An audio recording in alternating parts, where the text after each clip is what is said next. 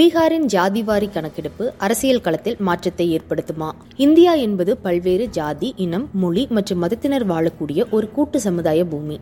இங்கு மக்கள் தொகை கணக்கெடுப்பு நடத்தப்படுமே தவிர ஜாதிவாரி கணக்கெடுப்பு என்பது இதுவரை எடுக்கப்பட்டதில்லை. இதற்கு ஒரு சாரார் ஆதரவு தெரிவித்தாலும் மற்றொரு புறம் எதிர்ப்புகளும் அதே அளவிற்கு இருக்கத்தான் செய்கிறது. தற்போது பீகார் மாநிலத்தில் நடத்தப்பட்ட ஜாதிவாரி கணக்கெடுப்பானது இந்திய அரசியல் களத்தில் பேசுபொருளாகி இருக்கிறது. ஏனெனில் இந்த கணக்கெடுப்பானது இந்திய அளவில் தாக்கத்தை ஏற்படுத்தும் என்று எதிர்பார்க்கப்படுகிறது. கணக்கெடுப்புகள் எங்கிருந்து தொடங்கியது? இதன் முக்கியத்துவம் என்ன? சிலர் அதை எதிர்ப்பது ஏன் என்பது குறித்து சற்று விரிவாக காணலாம். கணக்கெடுப்பு எங்கிருந்து தொடங்கியது? இந்தியா சுதந்திரம் அடைவதற்கு முன்பு பிரிட்டிஷ்காரர்கள் ஆண்ட காலத்தில்தான் முதன்முறையாக மக்கள் தொகை கணக்கெடுப்பு நடத்தப்பட்டது. அதாவது ஆயிரத்தி எண்ணூற்று அறுபத்தி ஐந்தாம் ஆண்டு இந்தியாவின் வடமேற்கு மாகாணத்தில் ஆங்கிலேயர்களால் மக்கள் தொகை கணக்கிடப்பட்டது. ஆனால் அந்த கணக்கெடுப்பு இந்தியா முழுக்க நடைபெறவில்லை. அதனைத் தொடர்ந்து ஆயிரத்தி எண்ணூற்று எழுபத்தி இரண்டில் அடுத்த கணக்கெடுப்பு நடத்தப்பட்டது. இந்தியா சுதந்திரம் அடைவதற்கு முன்பு பிரிட்டிஷ்காரர்கள் ஆண்ட காலத்தில்தான் முதன்முறையாக மக்கள் தொகை கணக்கெடுப்பு நடத்தப்பட்டது. அதாவது ஆயிரத்தி எண்ணூற்று அறுபத்தி ஐந்தாம் ஆண்டு இந்தியாவின் வடமேற்கு மாகாணத்தில் ஆங்கிலேயர்களால் மக்கள் தொகை கணக்கிடப்பட்டது. ஆனால் அந்த கணக்கெடுப்பு இந்தியா முழுக்க நடைபெறவில்லை. அதனைத் தொடர்ந்து ஆயிரத்தி எண்ணூற்றி எழுபத்தி இரண்டில் அடுத்த கணக்கெடுப்பு நடத்தப்பட்டது. அப்போதும் அதில் அப்போதைய வங்க தேசத்தில் கணக்கெடுப்பு நடக்கவில்லை. அதன் பிறகு ஆயிரத்தி எண்ணூற்றி எண்பத்தி ஒன்றில்தான் முதன்முறையாக நாடு முழுவதும் மக்கள் தொகை கணக்கெடுப்பு முழுமையாக நடத்தப்பட்டது. அதன் பிறகு ஆயிரத்தி தொள்ளாயிரத்தி நாற்பத்தி ஒன்று வரை பத்து ஆண்டுகளுக்கு ஒருமுறை என மக்கள் தொகை கணக்கிடப்பட்டாலும் இரண்டாம் உலக போரின் காரணமாக கடைசி கணக்கெடுப்பு முழுமையாக நடைபெறவில்லை. என்னதான் மக்கள் தொகையை கணக்கிட்டாலும் ஜாதி மதம் மற்றும் இனங்களை கணக்கிட இயலவில்லை. ஏனெனில் ஒவ்வொரு கணக்கெடுப்பின் போதும் இதில் மாற்றம் இருந்ததே அதற்கு காரணம். மேலும் ஒவ்வொரு முறையும் ஜாதிகளின் எண்ணிக்கை அதிகரித்துக் கொண்டே சென்றது பிரிட்டிஷ்காரர்களுக்கு சவாலாக இருந்தது. இந்தியா சுதந்திரம் அடைந்த பிறகு மக்கள் தொகை கணக்கெடுப்பானது நடத்தப்பட்டாலும் ஜாதிவாரியான தகவல்கள் சேகரிக்கப்படவில்லை. இடஒதுக்கீடு மற்றும் சலுகைகள் போன்ற காரணங்களுக்காக மட்டுமே பட்டியலினத்தவர் மற்றும் பழங்குடியினர்களின் கணக்கு எடுக்கப்பட்டது. ஆனால் பிற்படுத்தப்பட்டோரின் கணக்கானது எடுக்கப்படவில்லை. ஒவ்வொரு முறையும் இந்த கணக்கெடுப்பு குறித்த விவாதங்கள் எழும்போதும் அதற்கு எதிர்ப்புகளும் எழுந்து வந்தன.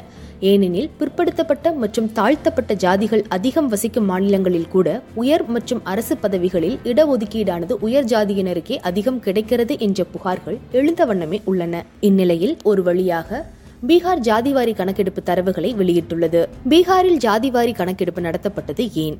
பொதுவாக பீகார் மாநிலம் என்றாலே ஜாதி மத கலவரங்கள் மற்றும் அடக்கு ஒடுக்குமுறைகள் நிறைந்த மாநிலம் என்ற பெயர் உண்டு மேலும் அங்கு பொருளாதார மந்தநிலை நிலவுவதால் நாடு முழுவதும் உள்ள பல்வேறு மாநிலங்களுக்கு புலம்பெயர் தொழிலாளர்களாக செல்கின்றனர் பீகார் மக்கள். பீகாரில் உயர் ஜாதியினர் குறைந்த எண்ணிக்கையில் இருந்தாலும் அவர்களின் ஆதிக்கம் அதிகம் என்றே சொல்லலாம்.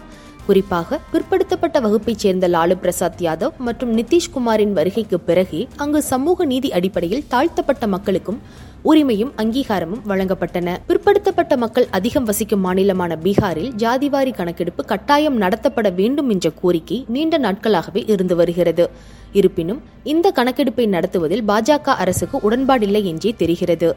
இந்நிலையில் பாஜக கூட்டணியில் இருந்து பிரிந்த நிதிஷ்குமார் காங்கிரசுடன் கூட்டணி அமைத்தார். அதன் பிறகு பீகாரில் ஜாதிவாரி கணக்கெடுப்பை நடத்த உத்தரவிட்டார். இந்த கணக்கெடுப்பு முடிவானது காந்தி ஜெயந்தி அன்று வெளியிடப்பட்டது. அந்த தரவுகளின் அடிப்படையில் பீகாரின் மக்கள் தொகை பதிமூன்று கோடியே ஏழு லட்சத்து இருபத்தி ஐந்தாயிரத்து முன்னூற்று பத்து என தெரிய வந்துள்ளது அதன்படி மிகவும் பிற்படுத்தப்பட்டோர் முப்பத்தி ஆறு புள்ளி பூஜ்ஜியம் ஒன்று சதவீதமும் பிற்படுத்தப்பட்டோர் இருபத்தி ஏழு புள்ளி பனிரெண்டு சதவீதமும் பட்டியலினத்தவர் பத்தொன்பது புள்ளி அறுபத்தி ஐந்து சதவீதமும் பழங்குடியினர் ஒன்று புள்ளி ஆறு சதவீதமும் இடஒதுக்கீடு இல்லாத உயர் ஜாதியினர் சுமார் பதினைந்து புள்ளி ஐம்பத்தி இரண்டு சதவீதமும் இருப்பது தெரிய வந்திருக்கிறது இதில் உயர் ஜாதியினரில் பிராமணர்கள் மூன்று புள்ளி ஆறு சதவீதம் ராஜபுத்திரர்கள் மூன்று புள்ளி நான்கு சதவீதம் பூமிஹார்ஸ் இரண்டு புள்ளி எட்டு சதவீதம் மற்றும் காய்ஸ்தர்கள் பூஜ்ஜியம் புள்ளி ஆறு சதவீதம். சதவீதம். இந்த எண்ணிக்கையை வைத்து பார்த்தோமானால் பீகாரில் அரசு துறை மற்றும் அரசியலில் ஆதிக்கம் செலுத்தும் உயர் ஜாதியினரின் எண்ணிக்கை மிகவும் அதிகம். குறிப்பாக அரசு பதவிகளில் இருக்கும் பிராமணர்கள் மற்றும் காயஸ்தர்களின் எண்ணிக்கை தங்கள் மக்கள் தொகை சதவீத இடஒதுக்கீட்டிற்கும் அதிகமாக இருக்கிறது. இந்த கணக்கெடுப்பின் முக்கியத்துவம் என்ன? இந்தியாவின் பிற மாநிலங்களுடன் ஒப்பிடுகையில் தமிழ்நாடு மற்றும் மகாராஷ்டிரா போன்ற மாநிலங்களில் அரசு பணிகள் மற்றும் அரசியலில் இடஒதுக்கீடு போன்றவை முறையாக பின்பற்றப்படுகிறது. கிட்டத்தட்ட நூறு ஆண்டுகளுக்கு முன்பு தமிழ்நாட்டில் சமூக நீதி அரசியலுக்கு ஆதரவு தெரிவித்து உயர் ஜாதியினரின் ஆதிக்கத்தை ஒழித்து பிற்படுத்தப்பட்டோர் மற்றும் தாழ்த்தப்பட்டோருக்கும் அரசு மற்றும் அதிகார வேலைகளில் இடஒதுக்கீடு கிடைக்க திராவிட மற்றும் சமூக நீதி இயக்கங்கள் எப்படி வழிவகை செய்ததோ அதை இனி பீகாரிலும் காண இயலும் என்கின்றன. வருகின்றனர் அரசியல் வல்லுநர்கள். இந்த கணக்கெடுப்பின் தாக்கத்தால் பீகாரின் அரசியல் மற்றும் அரசு கட்டமைப்புகளில் கூட மாற்றங்கள் நிகழலாம் என்று யூகிக்கப்படுகிறது. குறிப்பாக வருகிற இரண்டாயிரத்தி இருபத்தி நாலு நாடாளுமன்ற தேர்தலில் பீகார் அரசியலில் தாழ்த்தப்பட்டவர்களுக்கு முறையான வாய்ப்பு கிடைக்கும் என்று எதிர்பார்க்கப்படுகிறது. இந்த கணக்கெடுப்புக்கு எதிர்க்கட்சிகளின் கூட்டணியான இந்தியா ஆதரவு தெரிவிக்கும் நிலையில் ஆளும் கட்சியான பாஜக எதிர்ப்பு தெரிவிக்கிறது. இதே போன்ற ஜாதிவாரி கணக்கெடுப்பு பிற மாநிலங்களிலும் நடத்தப்பட்டால் அரசியல் மற்றும் அரசு பணிகளில் கட்டாயம் மாற்றம் மாற்றம் நிகழும். இதே போன்ற ஜாதிவாரி கணக்கெடுப்பு பிற மாநிலங்களிலும் நடத்தப்பட்டால் அரசியல் மற்றும் அரசு பணிகளில் கட்டாயம் மாற்றங்கள் நிகழும்.